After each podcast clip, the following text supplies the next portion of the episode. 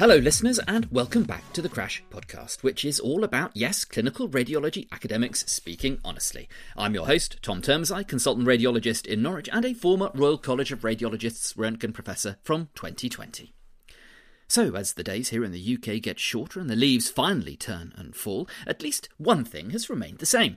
Once again, we've strived to bring you the very best guests to share their invaluable insights into all things around academic radiology and research.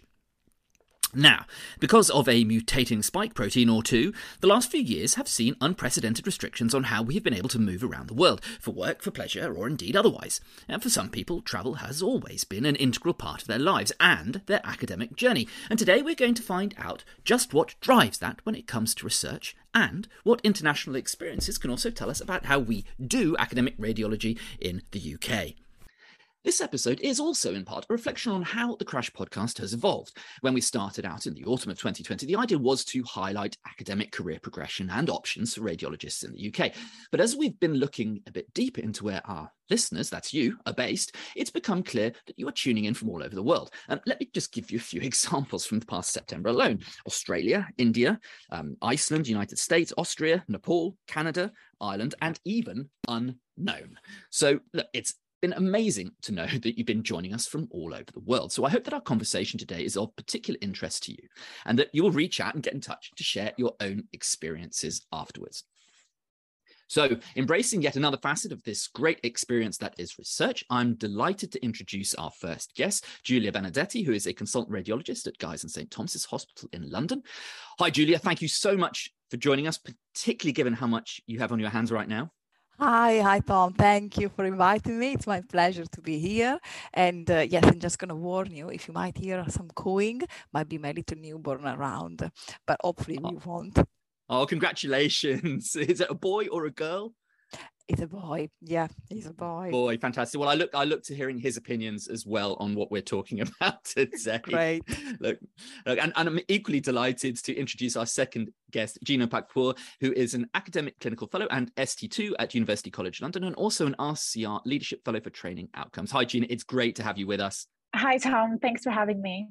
Brilliant stuff. Right. So, this is going to be yet another exciting expedition. I'm really looking forward to unfolding the map of your careers so far, following the trail of where you've been, discussing why, and seeing what you have marked out for the future as well. So, why don't we start with you, Julia? Please tell us a little bit more about yourself, your background, and how you came to be where you are today. I trained in Italy. Uh, I'm Italian uh, in origin. I trained in Italy, Milan. I did my medical training and also my radiology training in Milan. And I have to say that the radiology training in Milan is actually quite similar in Italy. It's quite similar to the UK training in radiology. I did five years because I didn't do any IR training. I wasn't really into, you know, my interests. And um, toward the end of my specialty, I actually got to choose my subspecialty. And I've always been interested in cardiothoracic imaging, particularly cardiac imaging, but both of them, obviously. And um, so I decided to, to do a fellowship um, in the UK. So I came to London for a fellowship in cardiac imaging, precisely cardiac MRI uh, at Barts. Uh, it was a clinical and academic fellowship. And um, so that was just uh, more than one year. It, it, lasted more than one year. Then I had to go back to Italy to finish my training. And then after that, I came back to the UK. And I remember at the time I was, oh, shall I do another fellowship? Should I just apply for a job? What shall I do? And um, I actually just went for a, you know, a locum job. I started as a locum and then I, you know, this turned into a substantive post. And I'm very happy of the choice I made. Um, because you know you sort of have to start at some point right and uh, so yeah that's uh, where i am now yeah, excellent. Well, you're absolutely brilliantly positioned to tell us about uh, experiences and some reflections on how you see things. Thank you so much for the introduction, Julia. That's absolutely fantastic. Look, there's no getting around this particular checkpoint in the podcast, which is looming in front of you, which is, of course, the crash test. Now, here's a quick reminder for everyone and an introduction for you, Julia. They're going to, there's going to be five numbers to choose for you each from the now extremely well traveled crash test grid. I hope you can now see that in full on view. These questions could be about anything, but there is a rather obvious theme today that you'll see. So, Julia, please, why don't you start us off with the first number? Number five. What is your favorite art gallery or museum or art collection? Oh, I have to go with a very small one back in my hometown, which is called Ricci Oddi. I know no one will know it, but you know it's very, very affectionate to the tiny gallery where I've uh, in, my, in the little town where I've grown, and uh, so I'm gonna go with that one. And please, you all, you're all welcome to Google it and uh, find out more and come and visit uh, the gallery when you go back to, you know, when you will visit Italy because it's a very nice one. Ricci Oddi with double D. Brilliant, excellent. Oh, I can't refuse that invitation. Okay, what's what's your next number? I'm going to go with number three, please. If you had to eat the food from just one country for the rest of your life, which would that be? And I wonder if the answer might be obvious. it's a bit of an obvious answer, I have to say, because look, I'm Italian. What uh, what what am I going to say? Probably Italian food, but I'm going to give you a second, uh, my second choice as well, which is Indian food, and I'm going to say that this is influenced by my husband because he's um, British Indian, and I really love Indian food. So you know, let's go with yeah. my first choice Italian, second Indian. Excellent stuff. Okay, what's your third number? I'm going to go with number ten, please. What's your next trip abroad going to be? Actually my next trip abroad is going to be chicago uh, to go and visit some family i don't really know when precisely but it's going to happen probably early next year so yeah i'm looking forward to okay not rsna forward. that's coming up very not shortly that, i thought no. that was going to be yeah okay no, all right no, okay no not this time okay around. so next number i'm going to go with number one how many times did you fail your driving test? Now, we love this question here on the Crash Podcast. So, what have you got for us? I have to say zero. I just passed it. But, but I remember that um, I was, um, I think I was uh, almost, you know, gonna make a big mistake, a big uh, mistake, because I remember they asked me, please turn at the roundabout, please turn right. And I was so, I think I was a bit like nervous and I was about to turn left. So I did the roundabout a couple of times and I was, oh my gosh, please, please let me, let me, let me get this right. And eventually did it. So they, they, you know, they didn't really, they weren't too strict with me and uh, it was okay. Yeah. Okay, that was all right then. Okay, so Gina, we do like to ask everyone this one. So Gina, tell us how many times did you fail? You know what? It's a zero for me as well, actually. I, I did, but I only did automatics. I don't know if that makes it a lot easier. I, I did like one um, of those two week crash courses where you drive automatic every day and then take mm. the test at the end. Well, that's an appropriately named course for the podcast. Where did you take your test then? Where was it? In the UK or somewhere else? No, I did it here. Yeah. Good. Okay. Look, uh, Julia, let's come back to you. I think you have one more question on the crash test. Go on then. Question number six, please where would you most like to visit where you have not yet been? I'd love to go to Japan. I haven't I've never been to Japan and I really love to yeah to go there. So it's uh, it's on my list of trips to do definitely. Well i'm going to really make you feel jealous. I literally went to japan this summer on a research Aww. trip first research trip back after Aww. after lockdown. I know.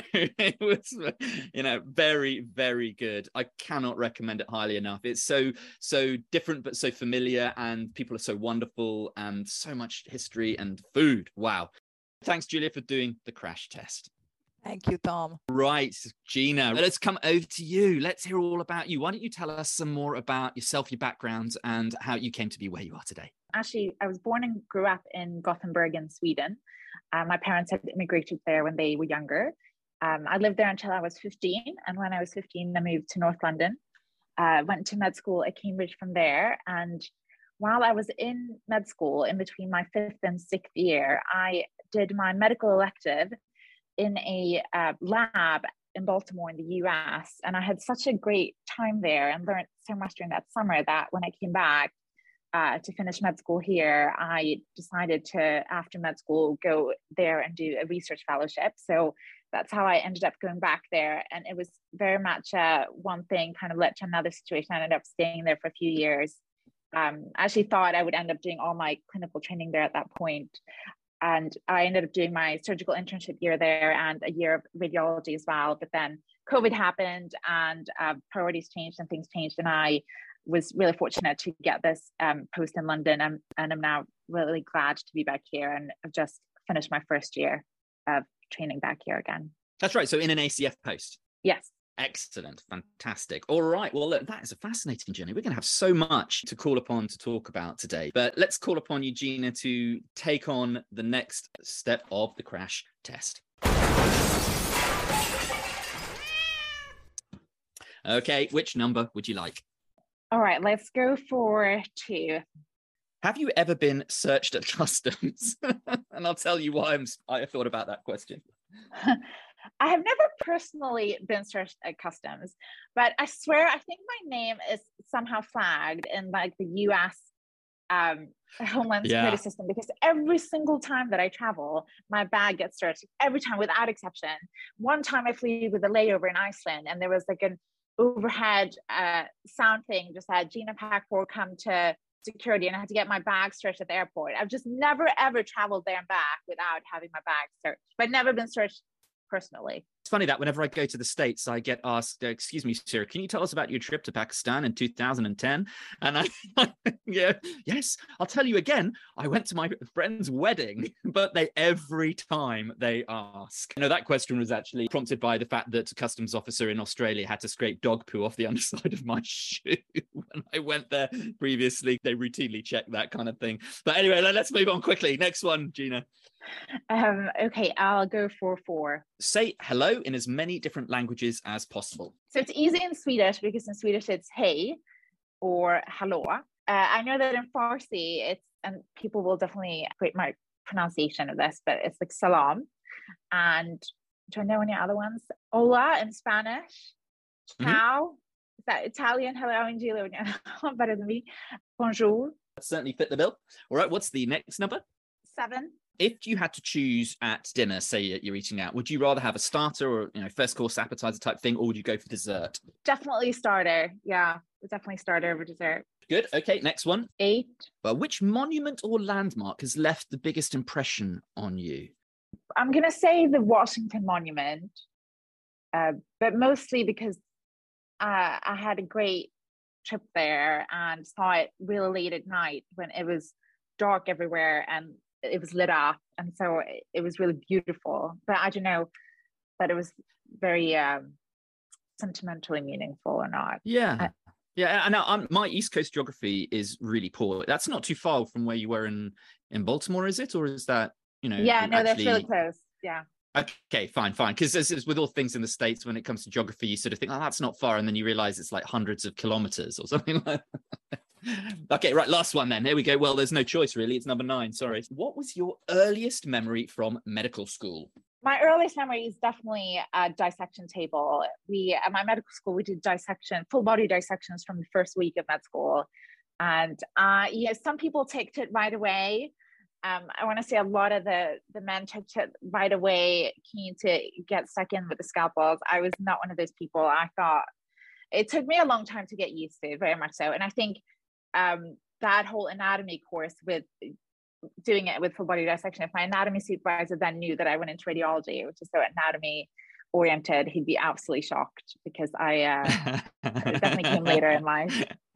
Well, I wonder if we were we our our feet trod at the same dissection table because I did the same undergraduate course as you, and my first memory was the formalin from dissection and feeling really hungry by about eleven o'clock, halfway through the the actual session. I can ask you, Julia. Actually, did you do dissection in Milan as part of your medical school training? Well, I did, but it wasn't something that structured. I have to say. So we had like some experience uh, of the section, but it wasn't like a full course. You know, something regular. Regular. Mm. It wasn't on a regular basis.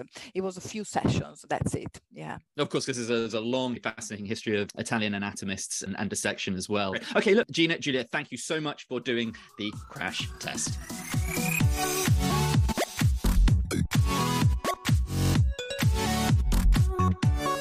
Okay, so let's move on to the main discussion for this episode. Now, while the idea today is to explore what it's like to experience working in radiology and research outside of the UK, we're also going to explore what similarities and differences you, Julia, and Gina have experienced with the UK system and pick apart some ideas for how we might, you know, optimize, improve, change, you know, develop our academic radiology experience here in the UK. So, Julia, if I can come back to you again, tell us in a little bit more detail, and I know you said it was quite similar about your clinical radiology training, like exams and subspecialization. And you told us you did it in Milan, but I'm interested to know about that structure because the structure of training is quite important for someone, for example, in Gina's position when if doing the ACF, and it can be tricky to balance research time.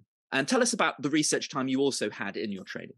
So, uh, in terms of mm, clinical training.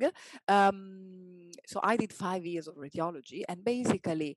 Um, it was structured in a way that uh, we were moving uh, toward. I know that one difference is that, for example, we were moving toward different techniques. For example, I was doing, I don't know, my X-ray block, which is probably something that you do here as well. Then I was doing my ultrasound block, but then I was doing my MRI block. So in my MRI block, I was getting to, you know, see all the different um, subspecialties within the MRI block. And then I was doing my CT block. So, you know, it was blocks based on techniques, which on some aspects, you know, to a, to a certain extent is similar, for example, for the X-ray and the ultrasound, correct me, please correct me if I'm wrong. But, you know, um, while to other extent is actually different because for example if you think about the mri and the ct mm. we get to do a full block based on the technique where we get to see all the different disease and pathologies based on the technique then you can sort of um, well you do a bit of breast um, you do you can do ir um, or you can't i mean that's something up to you. I have to say, in Italy, it's five years anyway. So, most likely, if you pick up IR, you will have to maybe sacrifice something else, maybe breast, um, or you can do also breast, but maybe do a, a shorter period in breast imaging, for example.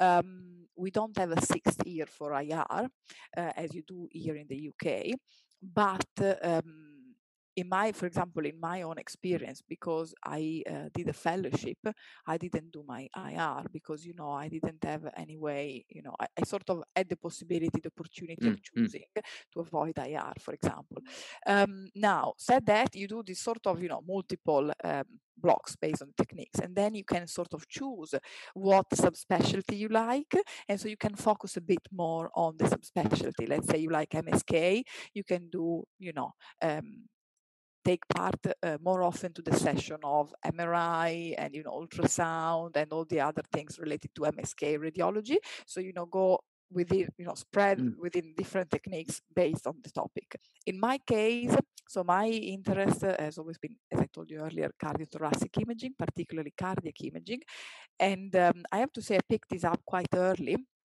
again because of the structure of the Italian system.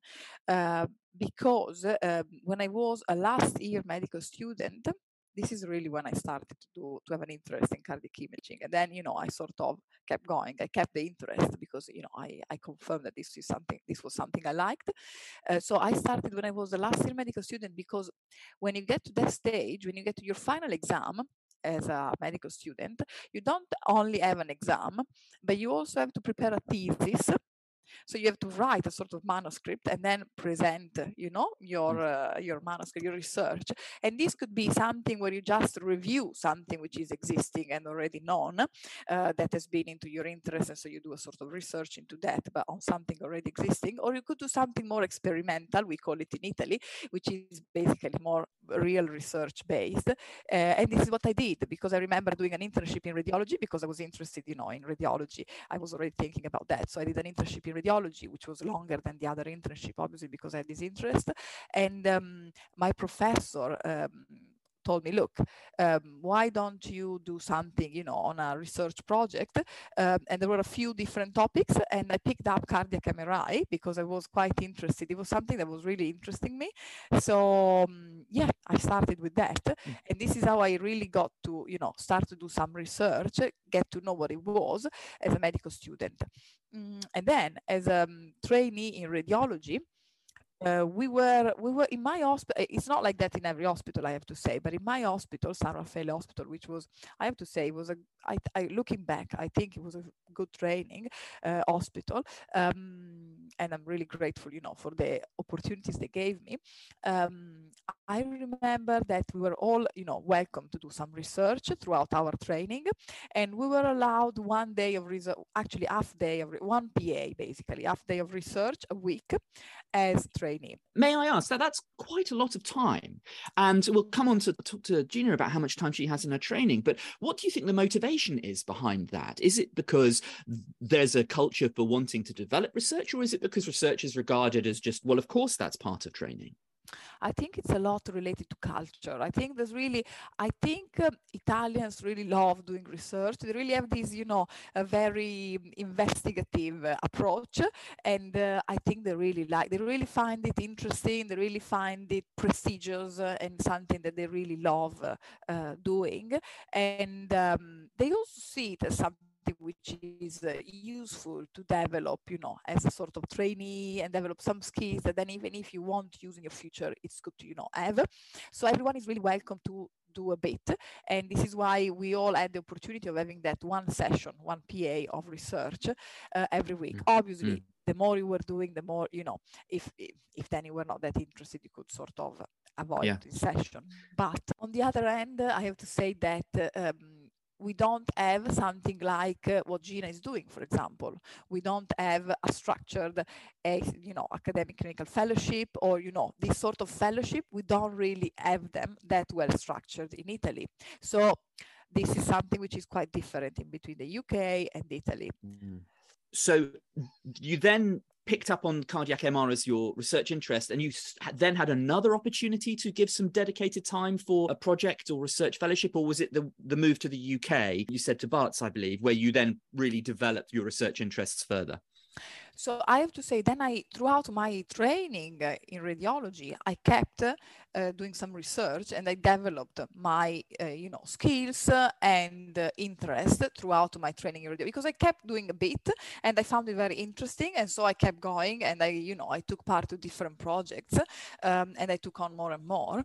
And then I decided that I would have liked to do an experience abroad uh, to see, you know, how the system is uh, somewhere else, somewhere different from Italy. So I moved to the UK for my fellowship and the fellowship was both clinical and academic so there i developed further skills related to you know both clinical skills and academic skills very focused on cardiac uh, mri because this was the topic of my fellowship which was my subspecialty you know what i was doing as a, my personal interest. But um, I have to say it has been really a sort of gradual development throughout, uh, you know, from the last year of medical school mm, mm. up to now.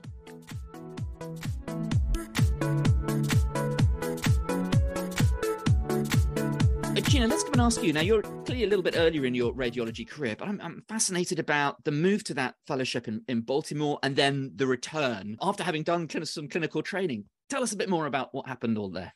Yeah, so when I went there for my elective, I really had no plans at that time to move. I, it hadn't been something that I had been looking to do. I hadn't taken the USMLE exams. Um, but when I got there, um, I thought it was really interesting to see how their health system worked and how different it was to our health system. And I think for many things they do worse than us. I think there's also many things that they do better. And a lot of that I think is in training. Um, and I went there during a time when myself, and I think a lot of people uh, at, at, the same level as me, were feeling quite disillusioned with medicine here. It was the time of, uh, there had just been the junior doctor strikes. I don't know if you remember, and at that sort of time period. Can you remember what would that year have been? 2016. Okay. And I felt like I got a renewed sense of enthusiasm for medicine out there, seeing how um, what I felt was like really the forefront of medicine and it was very exciting to me. And so having spent that summer there, I just felt like I had more to gain and more to learn about just like how they did things. And the I was really lucky that I found a really great mentor out there. And so it became very hard to leave. And so when I came back to finish med school, I, I actually wanted to stay there for a year right away, but my director of studies at the time strongly advised against it and said, you don't want to take a year out during med school. Um, because people will think that you had to that you're basically forced to because you, you know if you failed something I can't remember what the word for it is like when you rusticate. What, yeah, essentially. And, and so bye bye.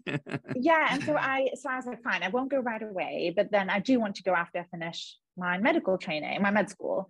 And I remember my clinical dean um, was like, I strongly advise against this. F1, F2 is a steep learning curve. You should not go right now. But I just had a strong feeling that it was either now or never. It was in an opportunity I knew was hard to get, which is that I was uh, the opportunity had arisen for me to be funded to do research fellowship. And I know that many people go there and they sort of work for free, but I wasn't in a financial position to be able to do that. Um, so I just ended up going for it and I applied for F1 the following year, but I just loved it there. And I really enjoyed doing research. It was my really my first experience of doing research. I um, was working for a great neurologist and a great neuroradiologist um, who sort of took me under their wing, and I felt very supported and um, like they're very invested in me and my training. And so it became again very hard to leave. A year turned into two. I remember sitting in my mentor's office at the end of that first year. We were talking about wrapping up my project so I could take up my F1 post here. And I just remember him saying, Well, do you just want to stay? And I was kind of like, Well, yeah, actually, I do kind of want to stay. I'm, I'm having a really great time. And, you know, I was in my early 20s and uh, didn't have anything to lose. Um, and so that's sort of how that transpired. And at the time, of course, the world felt very small and it was very easy to travel back and forth. Yeah. And I, you know, as time progressed, I was having difficulties, which we can talk about later as well, you know, visas and then mm. COVID mm. happened. And actually, I think I realized as time went on that it's very different going there temporarily versus wanting to stay there, especially the US, which is very, very difficult um, with visas and things like that. So tell us, what was the actual research that you were doing with your neuroradiology, neurology mentor? So um, we were doing largely uh, quality improvement focused research. We were looking at patients with multiple sclerosis and their scanning, um, the outcomes of those scans and the role of radiology. Um, and then separately in the neuroscience lab, uh, we uh, did some more basic science neuro research. At the time, I was I thought I wanted to be a neurologist, um, and yes. it was focused on um, the learning of motor skills and movement.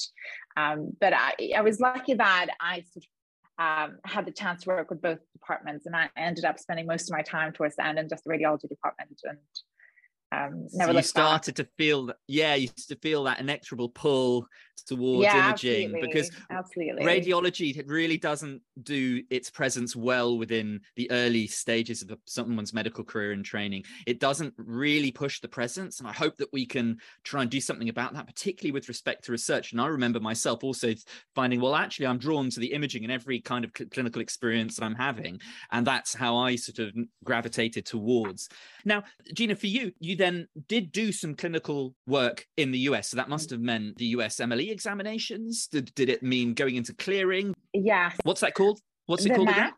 The MAP. Okay, match. That's it. Yes. Um, I did take the USMLE exams. They were extremely, extremely difficult. Gosh, I don't know how they how their med students do it.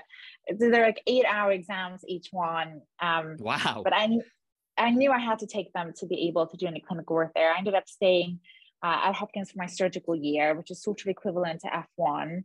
Um, and then I did, so I'm, that was, so you do an internship there before you start your radiology training, uh, either in surgery or medicine. So I did mine in surgery. And then I moved to Philadelphia for my year of radiology. And both were really, really interesting experiences. I mean, I think for me, it, it, was very different working there clinically to really get a perspective on the health system compared to just being there doing research. I think being in the health system, you know, the of, you think the US and UK, at least I always thought they're very similar. For example, gunshot wounds, daily thing as a surgical intern. I mean, that's very, very common. So even the pathology they see is actually very different, even though you would think it'd be very similar. At least that was my experience. And the role of the doctor there, it's it is all quite different there. It's much more formalized. They have they're much better supported, in my opinion, in terms of uh, clinical other clinical staff, phlebotomists, things like things like that. Um, but I mm-hmm. actually ended up becoming, I think, a bit clinically de-skilled um, because um, I remember when I came back and started my um, ST1 year here, one of my first rotations was neuro radiology. And I remember being in the clinic room with one of my consultants because we were doing an interventional list. And he just off the cuff mentioned, like, oh, can you just take bloods from this patient? They don't have to take bloods. And I realized, like, I don't know how to do this. Um, even though I'd had this like excellent clinical training year compared to UK trainees, I felt like it, the skills are quite different. Um, and I remember being really embarrassed to say, I'm really sorry, like you're gonna have to take the bloods. I don't know how to take the bloods. Because I haven't done it since a mannequin in my final year OSCEs in med school. Um, so it, it, even though, you know, we do surgery here, they do surgery there, I do think it's very different being a trainee and the focus. Um, and then my year of radiology, um, you know really gave me an insight into the differences of working in a public health system versus a very private one. Mm. Um, their volumes are very very high. Um, the expectations of trainees, I think, are different. I think they leverage their trainees in some ways a lot better than we do here. Um, and but in other ways, I think um, you know there's pros and cons to each system. Yeah, can I ask you? You said uh, leverage their trainees. Just expand on that. What do you mean by that a little bit? So in the U, so in uh, um, speaking for the radiology departments that I worked at, you know, a lot of the reporting that they do is templated reporting, um, which you know I think there's mixed opinions about that in England and Europe at the moment, but it's very big there. Mm. And so they get mm. their so when you're using templated reporting and everyone uses the same reporting style consultants and trainees trainees become much quicker i think at formulating reports to a standard that consultants find acceptable um, so trainees are very much part of the team of clearing the list and in where i was you know the list had to be cleared by the end of the day any scan done that day was reported mm. that day um, and so you sort of work with your consultants to clear the list. Whereas here, I feel like it's very much uh, the consultants you know are responsible for the list and you pick up a few scans and they go over them and it's more for your training whereas there i mm-hmm. feel like you're much more part of uh, the output of the reporting uh, from an earlier stage compared to here. And there it's absolutely standard that second year trainees prelim their reports and take on calls. Whereas here, you know, some programs at uh, ST3 and other programs it's uh, ST2. Um, so in, in that yeah. way, I think they get more of the trainees early.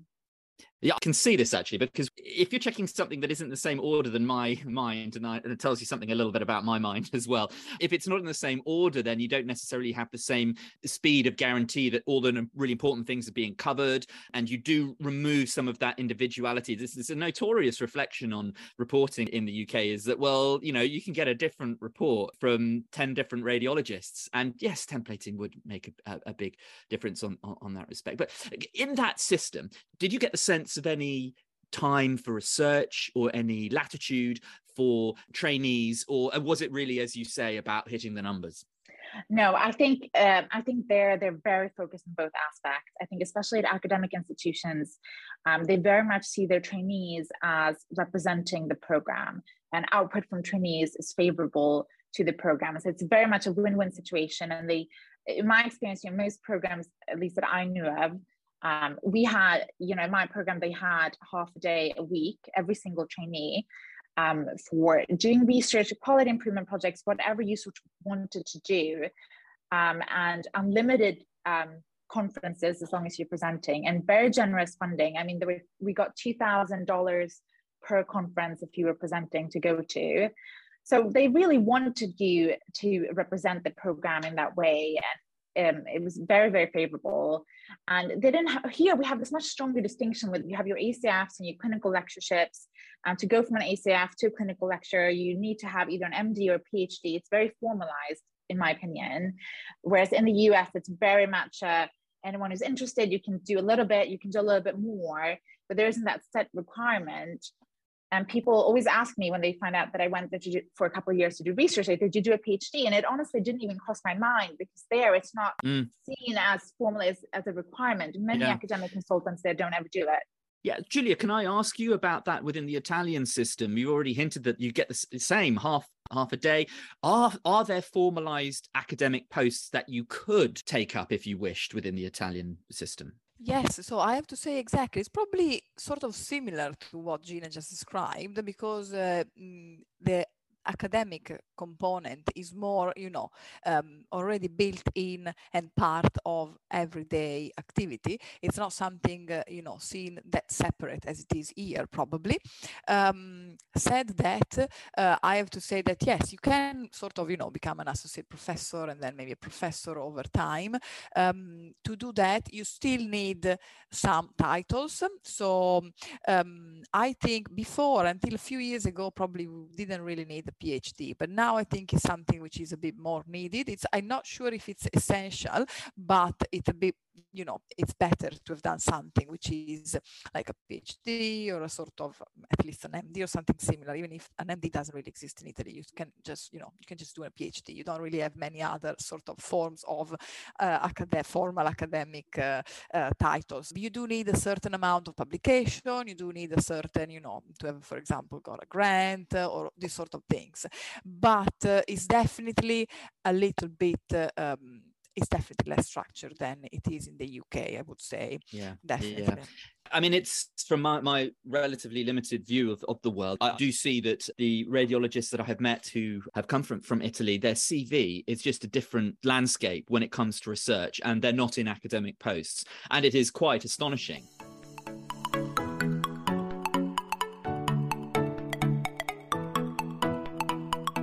You talked about your professor at some stage. Was that a clinical professor or an academic professor? Was there an academic structure alongside, or is this all really just happening from within the hospital?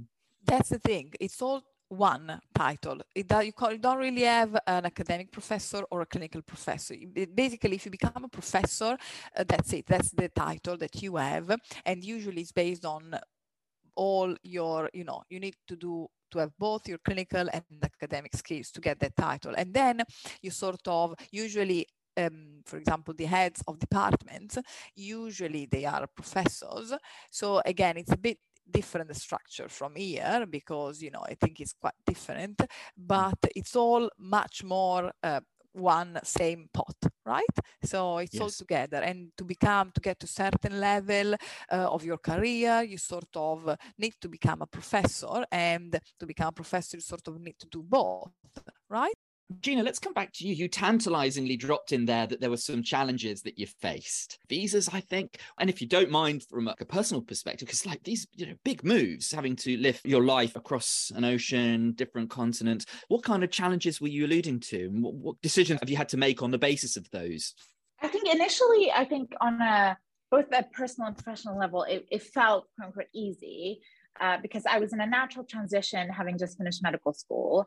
Um, and so that was a good time period uh, for me to make that change. Um, and I think personally, because I was in, you know, I was in my early 20s, I was single, it wasn't, I didn't find that aspect hard either, but I could imagine it would be if you did it at a different time point in life. Uh, but once I got there and yeah, I think it's it's very easy to get visas and things like that when you're there temporarily and you're there for a research fellowship or, or a temporary clinical fellowship or something of that nature. But once you decide you want to stay there, um, then you start realizing that the immigration system is actually very difficult and in many ways is set against immigrating doctors. Uh, they have different visa types, and the, the type of visa that doctors are generally offered for clinical work is a very unfavorable one uh, that dictates a lot of their opportunities after their graduate they training their training and anyone who's been through it would know what i mean when i talk about the, the j1 visa for clinical um, doctors and so i was really wanted to avoid that very much so because it also limits the sort of institutions and the research that you can do after you finish training so then i was like do i get a green card can i get other visa types and i ended up trying to get a green card and i did get one but it was very very difficult. And I, I think if mm. I'd known some of those stressors before, it might have actually changed um, my decision of whether to stay there. But in a way, I, yeah. I didn't know, and I learned things as I went along. Um, I think um, being away from family and friends gets increasingly difficult. And I was there during pretty much Trump's presidency. Um, that uh, caused the immigration backlogs at the time, and so I was my I think there was a, over a year where I couldn't even travel because my green card was stuck in a backlog. Um, yeah. And then COVID happened. Yeah, some interesting factors there that are beyond anyone's control, really, apart from perhaps the voting public. yeah. So, um, uh, yeah, I mean, I spent um, some time very soon after qualifying. In fact, after my house jobs, after the first year of, of training, we went to Australia with uh, my now wife, and we worked there for almost a year. And uh, yeah, it just resonated what you said about family. It's we had a, a, great time there, and I wasn't research minded at that time at all. And I was just working in, in emergency medicine as part of my training. I don't say just because, I say just because it was part of my, my, my training experience. And really, so we sort of started thinking, you know, this is a long way away from our family, being on the other side of the world. Um, that became a huge factor in deciding that we would definitely return. Uh, Julia, uh, can I ask similarly uh, for you some of the challenges about moving between countries, you know, professional and personal? Can you shed some light on what those were like for you? Definitely. Well, I have to say that uh, probably it's uh, easier to move in within Europe rather than, you know, from a European country to the USA. Well, it was. Or it was exactly. Now, now, now it has changed slightly, but anyway. Um, well, uh, for me, in my in my time, I had to basically register with the GMC. So one well first of all i needed well i needed to register with the gmc um, the study you know the, the, the, my medical license is recognized here so that's absolutely fine. I needed to do an english test which was the ielts and i remember that you need to do this test with, with a certain score which is quite high, high. and i remember that many of my uh, friends or you know other people who were trying to move to the uh, to, to, to, the uk were actually struggling with this test which i know it sounds quite you know funny maybe. But um, we study English, but at the end of the day, Italy is very much, you know, a country where we are all Italians. Now, most of us are Italians, and we don't really get much exposure to uh, another language. So actually, quite a few people are struggling to get the right, uh, the right um, uh, score. Uh, anyway, we need, I needed to do that. And now I know that another test has been introduced, which is actually a medical test, because the IELTS is not based on medicine. It's just, you know, you have to write a theme on general culture, economics, or something like that. You need to do a listening. Wow. Uh, yeah, then it's like a, a, mm, a chat with uh, with these uh, examiners where you have to talk again about you know general culture and general you know um, actual you know economics and other problems like that. Um, so this is all what it is. Um, while now they've introduced, I think uh, over the last couple of years, another test which is uh, based on medicine. So it's a bit easier because you know you get more exposure to English within the medical um, field because uh, when you you know when you read papers, when you study, you get a lot much more exposure. So it's slightly easier. Anyway, you just have to do this English test with a certain score, then you can register with the GMC with a, a series of bureaucracy, you know, bureaucratic stuff that you have to fill in. Um, and that's one thing.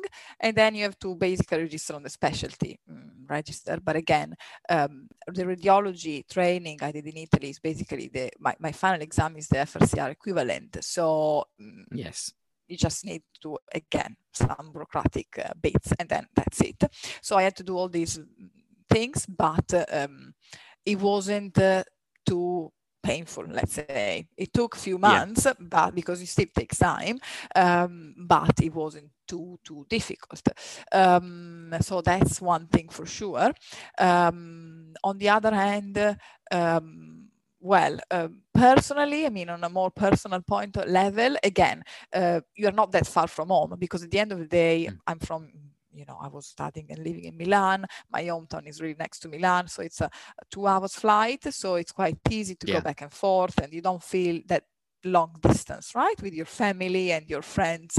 Um, so that's for sure. On the other hand, obviously, when you move to a new country, it's always there are always challenges because you know you need to find a place where to stay. You need to find you know uh, many aspects that you really need to understand, and uh, you know no one is mm-hmm. uh, you know you don't know about the apps to how to find uh, a house, how to find uh, all these different things. But you know this is like whatever you are going to move, this is always the same. So, so, yeah. Can I can I ask then when you first arrived, how did you? What were you? What was your feeling when you that very first time? You know when you were trying to find your feet? What was what was going through your, your mind? I have to say I was quite excited. I was really happy and excited because I think I really wanted to, you know, do an experience abroad. And I remember discussing at the time back in Italy with my, again, my professor, which was the head of the department, who was also my supervisor, who was really, you know, a great supervisor, great, uh, great um, uh, teacher. Uh, I remember discussing, look, I like to do an experience abroad, and he was very supportive. And we thought, where can you go? You have this interest in cardiac imaging, so maybe a good center, a very good center, especially for cardiac MRI, is Barts Heart Center. So this this was been, you know, one opportunity. The other opportunity, I was oriented on Europe because, you know, as I told you mm. earlier, this was anyway my thought because it was a bit easier probably. Um, and um, otherwise, we thought maybe the Netherlands, because also in the Netherlands there are some good centers for um, for cardiac imaging. But at the end, I think I decided I went for. I got in touch with both, but I decided I went for London also because I um, really like the city. I have to be honest. Gina, just the same for you when you first arrived uh, that first time in, the States. What were you feeling? How did you sort of take in your surroundings and, and again, also find your feet? So when I uh, probably moved there when I went to do my research fellowship, I was lucky that I went to the same lab that I had done my left events. I already knew some people and uh, I was already sort of familiar with the hospital and the areas. So I, I sort of knew where what kind of area I wanted to live in. And um, I think I was very lucky when I moved there. I, I moved to, into a house at great housemates. Um, and you know, I met people through the lab that I felt like my initial adaptation um, went okay actually. I, I, I really enjoyed it and I was really enjoying meeting a lot of new people and experiencing America and American culture and traveling a bit within America and just seeing how interesting of a country and place it is to visit. Yeah, the first thing that happened to me when I got to Australia was I put on a lot of weight. I ate so much food because for me that's a huge part of the travel and the excitement of you know all the different influences that you can experience. So I had to really work hard when I got back to shed some of that. Yeah, the same happened to me when I came to the UK because um, obviously in Italy we all go with Italian food, which I love and is great. But here in the UK you find mm. every sort of food, right? So I remember going around and trying every sort of you know restaurant and everything and you know also fast food everything yeah particularly great, in london. it, oh, it's yeah in london such a rich restaurant and food and just culturally all over it's so diverse.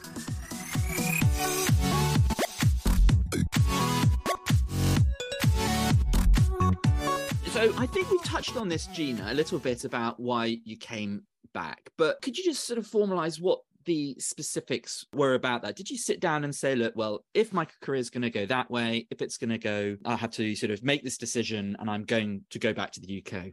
So for me, it was as you know, I'm sure it was for uh, many people at the time. It was very much um, with COVID and mm. this like unprecedented UK-US travel ban. I had just gone through a period where I couldn't travel uh, because of the immigration backlog with my green card application, and and then COVID happened, and suddenly the world just felt really large. And I, um, for various reasons, like due to uh, family here, needed to travel back and I couldn't.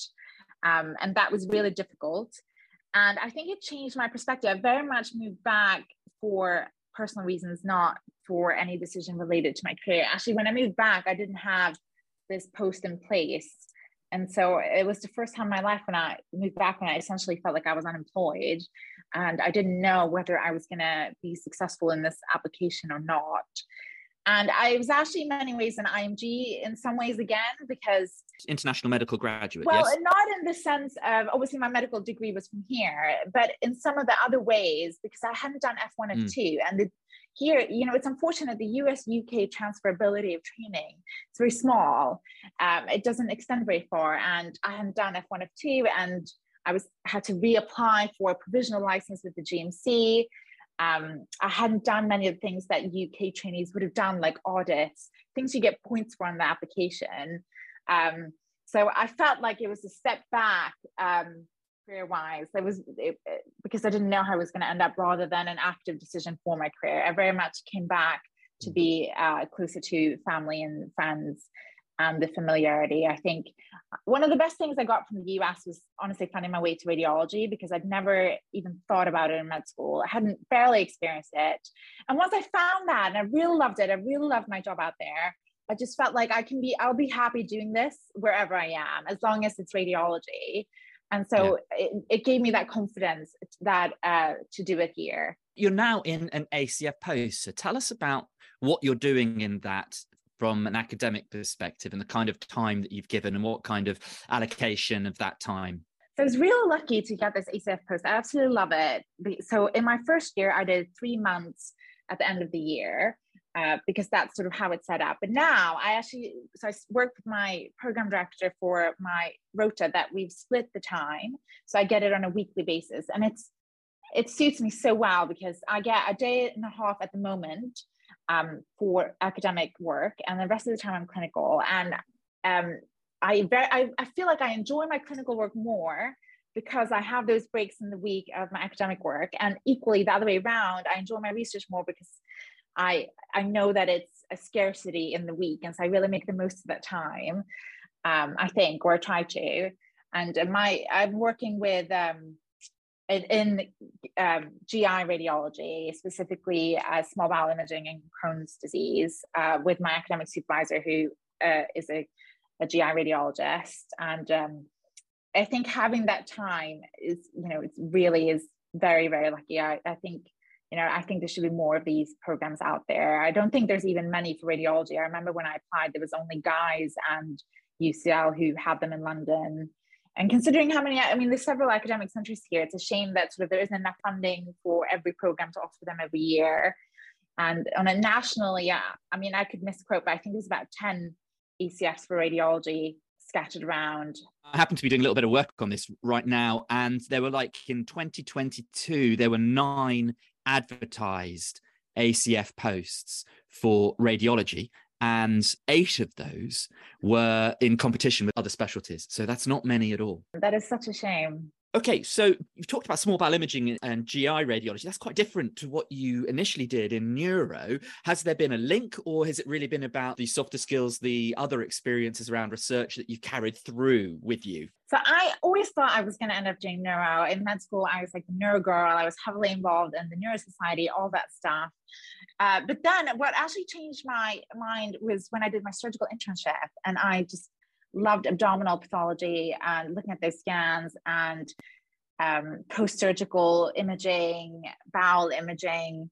Um, so I, yeah, very, I then from then on knew that I wanted to do what they would call body radiology in the US, but here GI radiology. And mm. I was, it was just fortuitous that my, it was the academic supervisor for this post is also a GI radiologist. And so I was very yes. pleased that yeah. that aligned.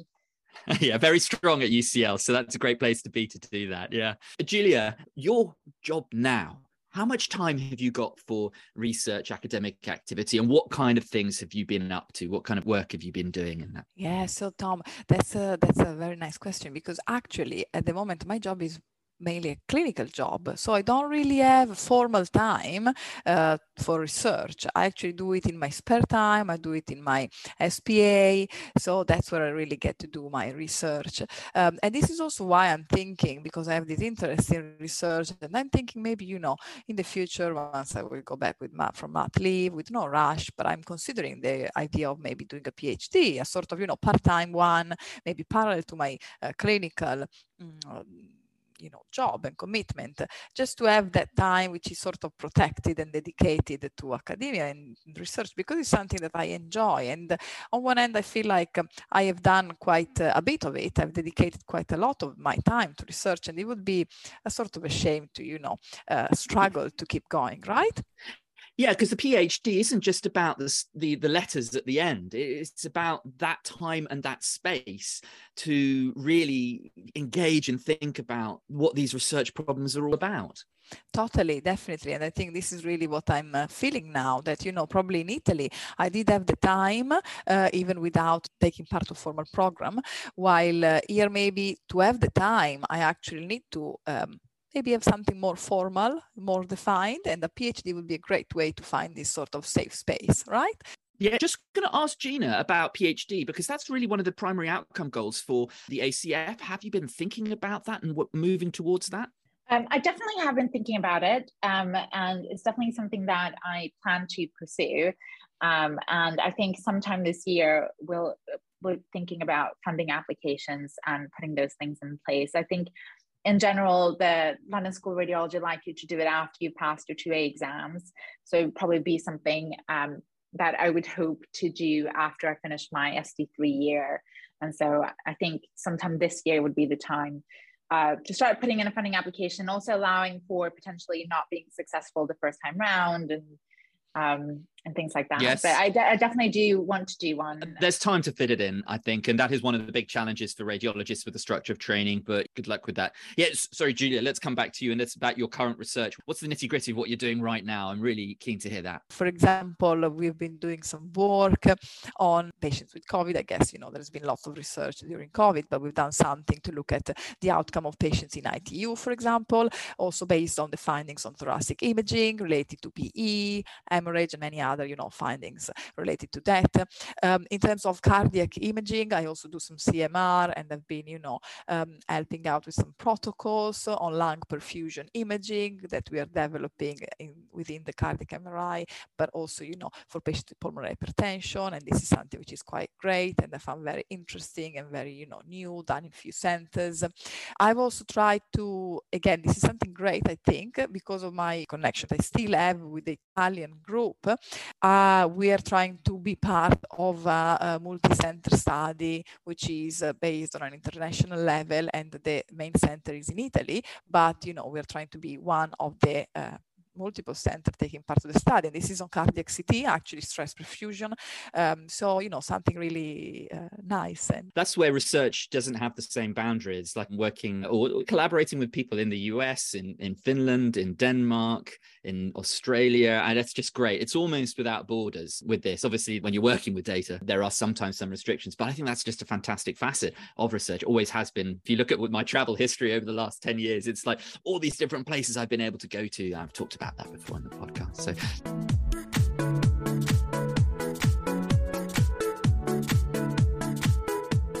Now, I'm going to come to one last big question, or rather, trying to pin you down on one more thing. That is, Gina, let's come to you. I mean, I guess not sticking your neck out too far, but what do you think could be done to improve academic training or the maybe the structure or the culture in radiology in the UK from your experiences and what you have seen? Um, so I think with um, I think my experience uh, lies mostly within uh, you know the training.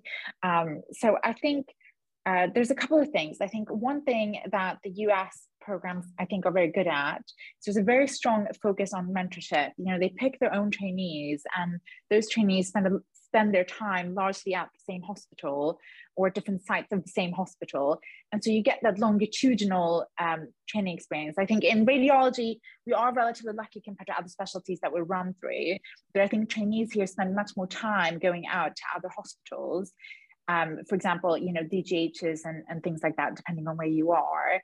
Um, in some ways, uh, it's harder to build up those longitudinal relationships with your uh, consultants, I think, here. I'm sure that gets better as you pick your subspecialties and you spend more time within that. But it's certainly early, early on in the training. Uh, the second thing that I think they do very well is there's a very strong focus there on the broader aspects of being a doctor, the focus on health policy, health economics, informatics. I mean, these are parts of the core curriculum um, in their training programs and formalized training and teaching and opportunities in these areas that I think really enriches the trainee experience. And I think there's so much opportunity to add that here. And I think would be really interesting in a health system like the NHS and with all the politics around that at the moment. Um, I'm sure, you know, that's for the future here. Um, but I think at the moment that's much better there. So that's definitely one thing I would change. Well, I'll just say that's a really interesting take because I will also also say to my trainees when I try and grab them when they first arrive is that research should involve all aspects, whether it, not just clinical research or um, basic science, but you know management, econ- health economics, informatics, um, education as well. So yeah.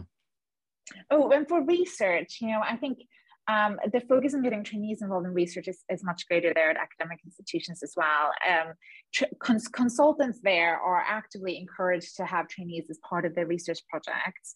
And I think actually for academic uh, consultants where I was, it's part of their, when they get promoted up the professor ranks, it's one of the things they look at is um, having had trainees as the first author, papers in which they're senior author. I think here yeah. that focus is, not quite as strong at the moment it's not there. No no no. So this incentivization is embedding it. Um yeah look this is what the crash crash podcast mission is all about. So uh, thanks gina. I'm going to ask julia the same question about what you think um, could be done to improve um, academic training in the uk Yes, well, I think um, I really agree with what Gina just said. Um, and I think that this is something that as well I've experienced in Italy, you know, trying to uh, motivate a bit more um, students uh, and, you know, trainee to take part research.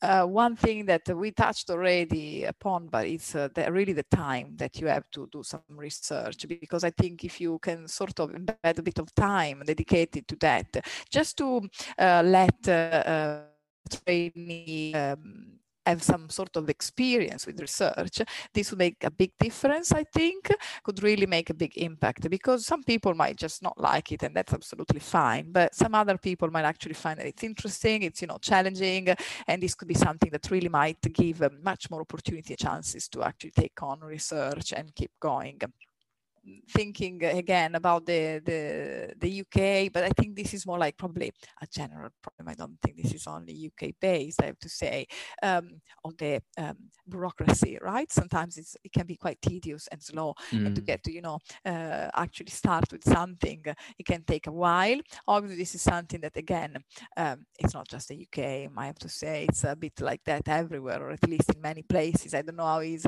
in the USA, maybe Gina, you can tell us about that, but uh, if it's any quicker than here. But um, that is something which could be a bit tedious, I have to say, and could probably yeah you know, yes.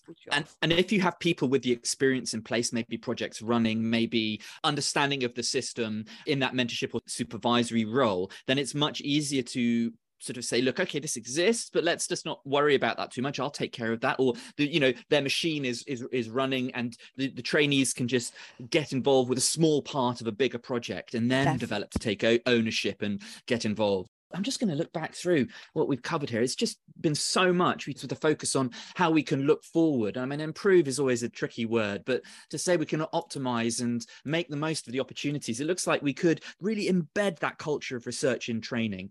The time in the US and in Italy that is given over to research as part of radiology training, that is something we really do not do well here at all. And, and I've had conversations. It's not that people don't want to allow it, it's just that our structure doesn't seem to have it. And I think think, Gina, you talked about the funding. I'm just hitting some highlights here. The funding that you had to go if you got to present at a conference, that's that's just amazing. And longitudinal mentorship opportunities, professors that you talked about, those really important people that were there to help you at the start of your career. We need to find those people for our radiology trainees. And I know Radiant and the Royal College of Radiologists are doing as much as they possibly can we're, we're hoping for a bright future. But when it comes towards the end of the podcast, I like to try and pin you down with a really difficult and awkward question. Gina, I'll come to you first. And it's like, so much already has happened in your life. Where do you think you're going to be in 10 years' time? Oh, that is a difficult question. You know, I think that one thing I have realized in my 20s is that things just don't often plan out the way you think they will. So who knows? But if I you know, hopefully, I love living in London. I'd love to still be living in London and working here. I'd love to be doing a, a be continuing in, down an academic trajectory um, where I have some time in a week to pursue um, radiology research and other time for clinical work. That would be, you know, my ideal um, setup that I'm really enjoying at the moment. Um, hopefully by then I will be a consultant somewhere. But other than that, I don't know. I don't know. I, I try not to think so far ahead, but that would be the three sort of things that I, I hope I can take off. Great. And Julia, yourself, 10 years time. Yeah, uh, I mean, I agree. That's a difficult question, but I think I will be here in the UK. I mean, I have a UK husband. I have two kids here, and I'm happy in the UK. So that's that's you know, and I love London. I don't think I can't see myself moving somewhere else for now. So hopefully, you know, I will just be here. And um, yeah, I'll definitely, you know, I'll definitely love my clinical job, my clinical work, and I will be uh, definitely wanting to uh, keep going with that. I'd also love, as we, you know, we've been talking about my research. So hopefully, you know, I will have developed a bit more in that uh, in that in that way, maybe with something more formal, maybe as we said uh, with a PhD, but something that I I, I would really like to do, and this is probably something that also relates to what you mentioned earlier, is also, you know, to be able to sort of uh, motivate younger people to, you know, take part into research, to be a sort of, you know, help and possibly, I don't want to say an example because definitely I'm not an example, but, you know, sort of maybe mm, support and, uh, uh, yeah, uh, try to, to, yeah. to make research going for younger people. That's something that, yeah, would be, would be great. Then my husband sometimes comes and tells me, oh, I would love to do maybe few months in the UK, few months in Italy in our future and you know with maybe an academic job you can do that but i'm like well, yeah. maybe a bit a bit a bit mm, you know pretentious but we will see. Yeah. When you say making an example of that can often be a negative thing but what we definitely have in both of you is just absolutely really brilliant examples of careers that are embracing research and clinical radiology. So look i'm so grateful for you sharing these with us. It's just been absolutely fascinating to hear your ideas and your experiences from different perspectives. And i just want to wish you both all the luck as we come towards the end of our discussion and look it would be great to hear from you again at some point in the future. So thank you both, Julia and Gina. Thank you very much, Tom. It was my pleasure. Yeah, thank you very much. It was very nice to meet you both virtually. So that finally brings us to the end of another journey, all safe and sound back where we started. But as always with travel, just that little bit more enlightened. That really is it for now. But don't go into withdrawal just yet. We have one more podcast planned for this year, an end of year special, if you will, in which we will be talking to experts completely outside of the world of radiology who have used radiology imaging techniques in rather surprising ways in their own research. It's going to be another fascinating outing. So please do join us again for that. Well, there we go. It's a huge thanks to Alex Dobson this episode for her support, along with the Royal College of Radiologists events team, and to the college itself for continuing to keep us on air. And of course, also to Sue Mercer of 1A Squared for her invaluable sound editing support and creative input.